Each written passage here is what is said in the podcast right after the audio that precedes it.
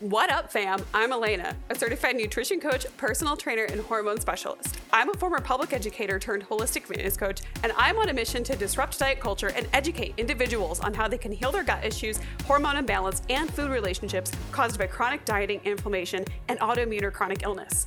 My philosophy for coaching is simple eat more, move better, feel amazing, because life is too short to feel like shit. So let's dive in.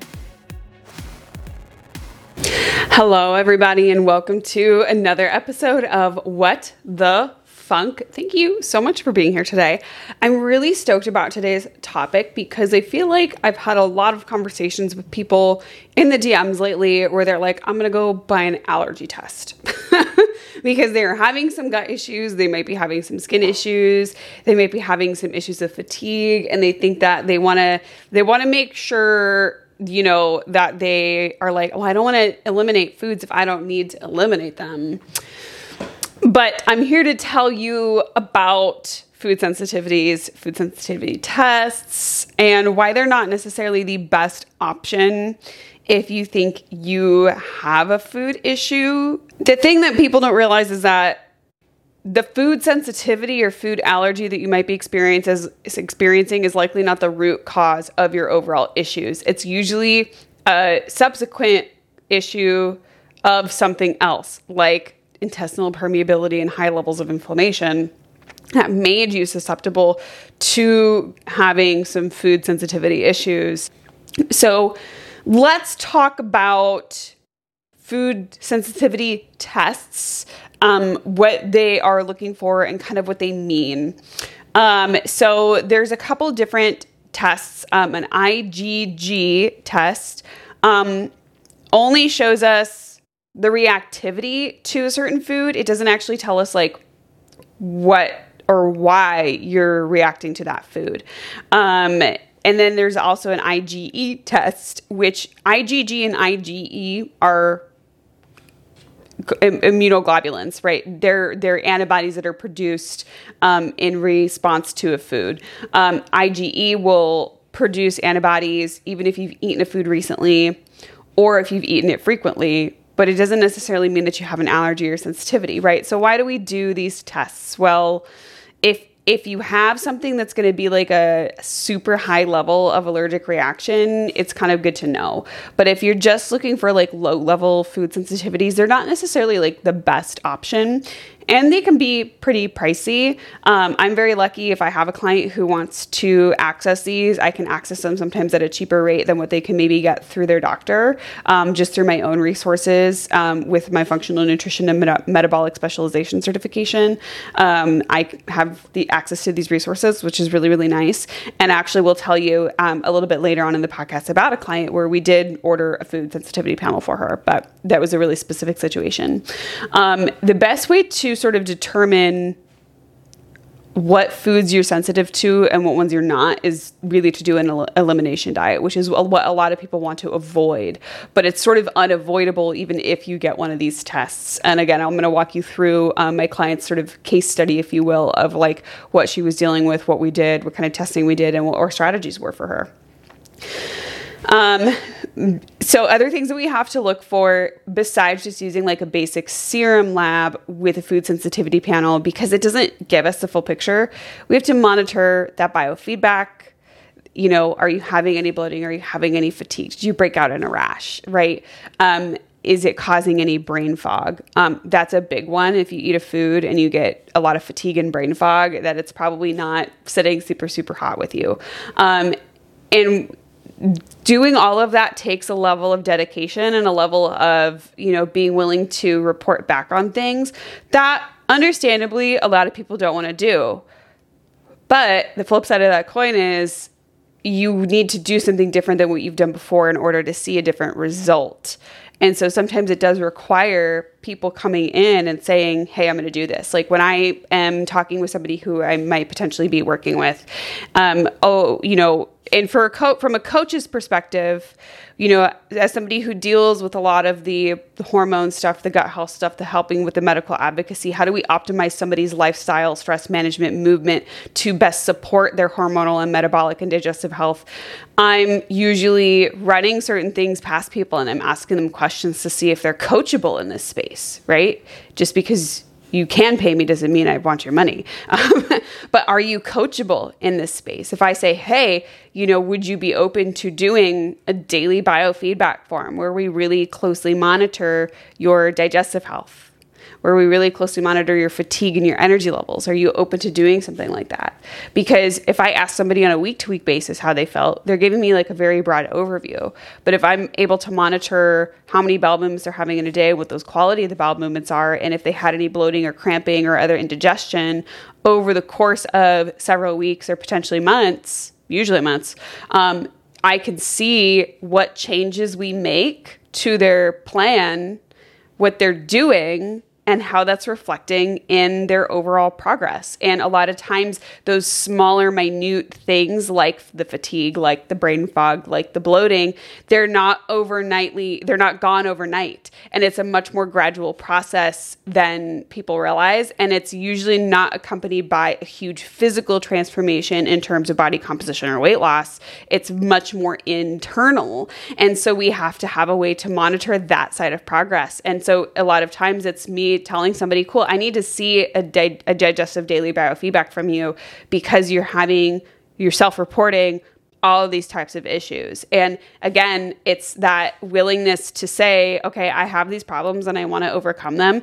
I'm willing to do an elimination diet. I'm willing to do the reintroduction phase and I'm willing to do some daily food logs for six to nine months to see if I can get this under control and see the progress that I really want to see and actually feel like a like a human again, right? Because at the end of the day, it's about helping people feel better and giving them the tools to cut down on the time that it would otherwise take had you tried to do it yourself. That's that's all I'm gonna say. Um, trying to do this yourself without somebody else monitoring can add many, many more months onto this process. Okay, so what causes intolerances to certain foods? Um, sometimes it's just sort of like low gut immune function. So maybe there's an underlying overgrowth of bacteria, maybe there's a pathogen, maybe there's a parasite. So it's not even an allergy or a sensitivity to begin with. There's another issue happening underneath. Um, sometimes we have a fear of a certain food from a passive disordered eating or, um, you know, other traumas that can cause fears of certain foods or certain things.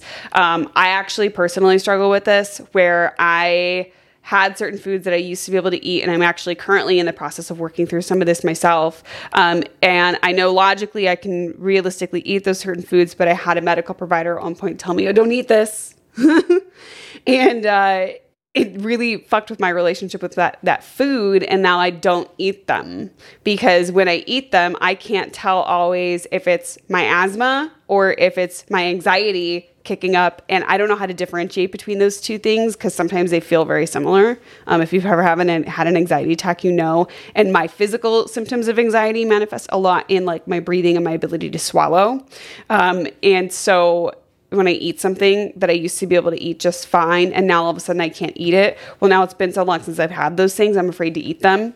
So again, I'm dealing with that. I'm like I have my own things that I'm doing to help me get and work through some of that. And it's a slow process, but it's worth it for me to go through it because I don't like being scared of food um, due to anxiety. And really, it's a trauma response at the end of the day. But beside the point, um, if you've had any kind of disordered eating, a lot of times what happens is if you've had a history of disordered eating, you have a really large disruption in your enzyme production, your acid production, your microbiome, and that can make it really hard for you to eat and digest certain foods, or you can feel some of the results of sensitivities from those foods because of the disruptions in your digestive immune response or your digestive just functions as a baseline.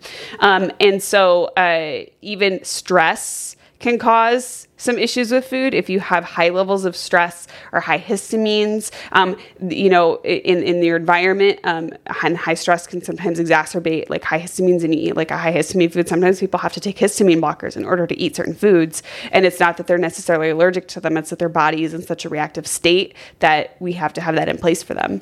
Um, and again, that can be overcome through stress management, immune support, really making sure we're meeting basic health markers, which is, again, it's kind of crazy right? And you're like, but wait, what if that? But but the allergy test. I'm like, this is why this is why the allergy tests are kind of pointless because there's so many other things that can cause these sensitivities besides just like an immunoglobulin response, um, and they don't always show up on these tests. And even if you've eaten that food recently, it might show up in the test. That doesn't necessarily mean you're allergic to it. um, and so, why is this important? Well, your gut health and your immune system, we talk about your lowered immune function can causing some of these can cause some of these sensitivities. And earlier I mentioned leaky gut being sort of a root cause of food sensitivities. Again, the food isn't the issue, it's your digestive health that's the issue. Um, 70% of your immune system is in your gut. We have to recognize and realize that the enzymes, acids, and the de- bacteria present are the first line of defense for pathogenic bacteria in our bodies. And when the digestive system is compromised and it's un- un- it's unable to effectively fight back towards toxins and bacteria, this is where these bigger issues can develop, like leaky gut syndrome, the digestive lining gets compromised, and food sensitivities can sort of arise from the situation. Um, and so I want to talk about my client Nancy because she came to me. Um, we had talked for a while. She'd been having a lot of skin issues, a lot of health issues, a lot of bloating, a lot of brain fog, a lot of fatigue um, prior to her coming to work with me. And again, I was very honest and upfront with her about the whole process. I was like, listen, just based on like talking to you, this is kind of what we're going to have to do. And she initially was like very against it. And I was like, cool, no problem. Like, you, if, when you're ready for it, I will be here. Like, just let me know. I'm not in a rush. And she eventually did come around. And because she was just so tired of living in a body that she felt like not at home in. Like she didn't like how she felt on a day to day basis. She didn't feel like herself, right? She was having rashes, she was having bloating, and she could really only find management of the symptoms. She couldn't really find any real relief. Um, and now she did uh, get a food sensitivity panel from a doctor she was working with um, that showed a lot of things that she initially took out, but doing that initial elimination didn't necessarily solve anything. Um, because again these elimination or these these food sensitivity panels can sometimes be a little bit misleading. And in her first food sensitivity panel we marked 23 things that she was sensitivity sensitive to to a low degree and like a couple things that she was more highly sensitive to. But we didn't just eliminate those foods essentially. We did what is called a low fodmap diet. Um, the reason i like to do a low fodmap diet sometimes in this situation is um, she was showing biofeedback consistent with just bacterial overgrowth. Um, and I wanted to essentially starve that bacteria. We wanted to get her body able to let that bacteria die off. And essentially, FODMAPs are highly fermentable foods that will continue to feed the bacteria, whether it's overgrown or not. And then, so we eliminated a bunch of foods. We did a low FODMAP diet. We got her exercising regularly again, but nothing so intense that it was going to compromise her essentially recovery. Um, and we started to also work on stress management. We got her doing yoga a few times a week, which was really awesome. And then after a lot of her biofeedback sort of decreased, she started to express, you know, she goes, I really, I really just want to start eating more foods again. I'm like, you will be able to. Like, I'm gonna get you there. But she had a lot of fear because of this prior food sensitivity panel. And so I said, listen, you're at a point where your biofeedback is really solid. We've seen a lot of good progress. You've lost even some body fat. Your bloating has reduced significantly. You had no issues with your skin. You have a lot more energy. You're much more clear headed. Let's start doing a food reintroduction. But she wanted to do another food sensitivity panel because that's what she had done prior. And and who am I if the woman wants to do it? I was like, we can do one just so you can see that your immune response to food is much lower than it was before. Is really at the end of the day what we were looking for. We weren't, and what we were able to do is we pulled essentially the same panel that we did before, and now she's only flagging for three things. And then she was like, okay, I'm much more comfortable doing this food reintroduction now and bringing back in some of the foods that I had brought out. And this was over the course of three months that we did this elimination and started to reattempt this re- reintroduction, right? So this is not months and months and months on end. This was just three months where we really got her feeling better, reduced a lot of the immune response towards food, and now we're slowly doing a reintroduction of certain foods. And she's been able to reintroduce a lot of things beef, turkey, almonds, like, and she's had no issues whatsoever. um, which is, again, we really focused on removing the things that were causing sort of inflammatory responses. Again, not necessarily like an allergic response, but an inflammatory response in her body due to the compromised gut health. Give her time to reduce stress, really build a solid foundation for movement, for food intake. She was eating a lot of nutrient dense meals, really worked on stress, really got her, um, you know, just her head on straight essentially with taking care of her body because she's a mom and she's a wife and she's used to putting everybody else before herself. And we finally got her really taking care of her. And her family and her husband have been so wonderful in supporting her in all of this which is that that's that's a huge piece of I think her success is that she's had such a really solid environment to do all of this with. And they've really had her back through this whole process um, within her home. Um, and then um, even when she traveled a lot she would like pack her own food and do those things. And again, it's a conversation of sometimes we have to go through these things and we have to say no to other things in order to say yes to our health. And it requires, in the short term, making choices and decisions that are not necessarily balanced. They're not, but they're required in order to see the needle move. Um, and now we've essentially we eliminated things, got her initial symptoms and acute discomforts down. And then, in addition to supporting stress and sleep and movement, we focused on additional protocols that were supportive of repairing the intestinal lining with some supplementation, keeping some certain foods out, and then re inoculating with probiotics not just with probiotics, but also starting to change up what food she brings in on a certain week to help rebuild that gut microbiome because probiotics, right? So we did the low FODMAP, help starve off some of that bacteria overgrowth that she was kind of showing signs of. And then we're re-inoculating after a period of elimination, reintroducing, uh, um, not reintroducing foods yet, but essentially, uh, alternating that's the word i was looking for alternating through different foods to help improve the microbiome because a varied diet is one of the best things that you can do to support gut health from the microbiome standpoint um, and a bacter- bacterial standpoint essentially. And now we're bringing in foods and she feels fantastic. Like since we got all this done it's she's been able to reintroduce i think almost everything that she was not eating before. And she feels amazing. And for her, the big win here is that she's got her essentially vow renewal coming up after the new year. And so she's not only gotten, you know, she's dropped a lot of body fat. We've she's also postpartum. She's she's a mom, and so we did some customized workouts that really supported that deep core support to help kind of bring in that core strength. We've gotten her a lot of the inflammation and bloating down. So her midsection, she's dropped so many inches just in her midsection, and she's like, I'm gonna be able to eat the food at my wedding and feel so confident in my dress. Like I can't wait to see photos of this. Um, she's going to look stunning.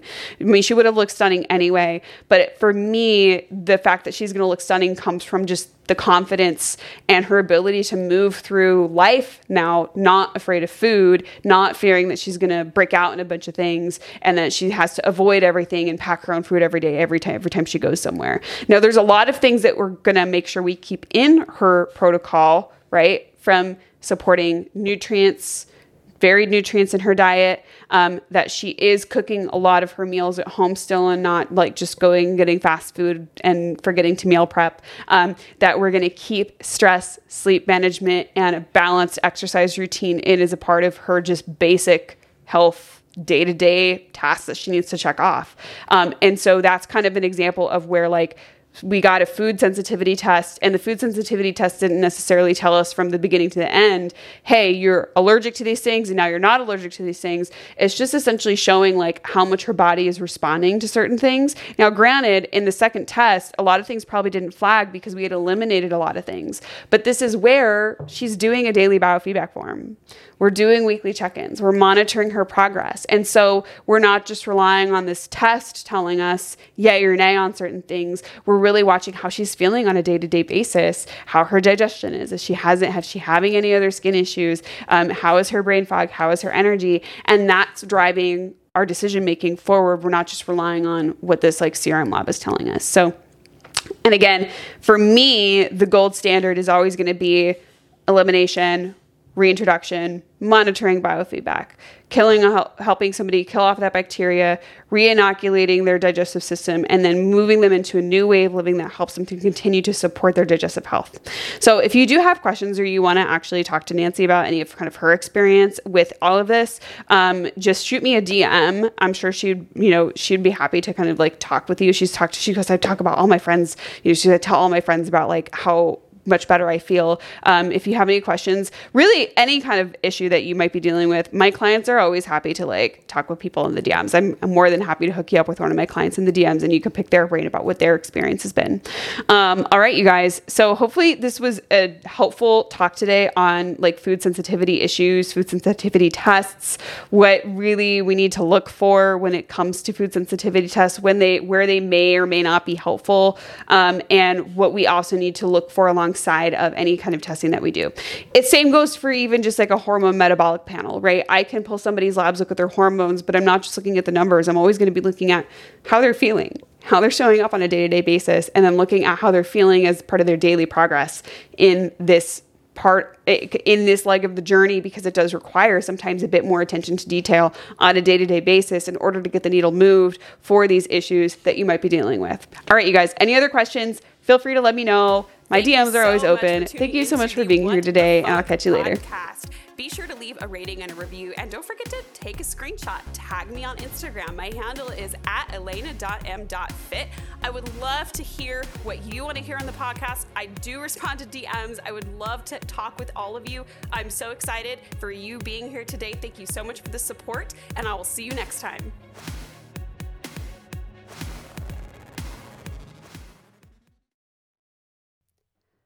Just a quick disclaimer for the information found in the What the Funk podcast. I am not a licensed medical professional, mental health professional, or registered dietitian. The advice and recommendations given out on this channel and on this podcast are not intended to diagnose or treat any kind of medical condition or mental health condition. If you do think you have a medical condition, please speak with your medical provider.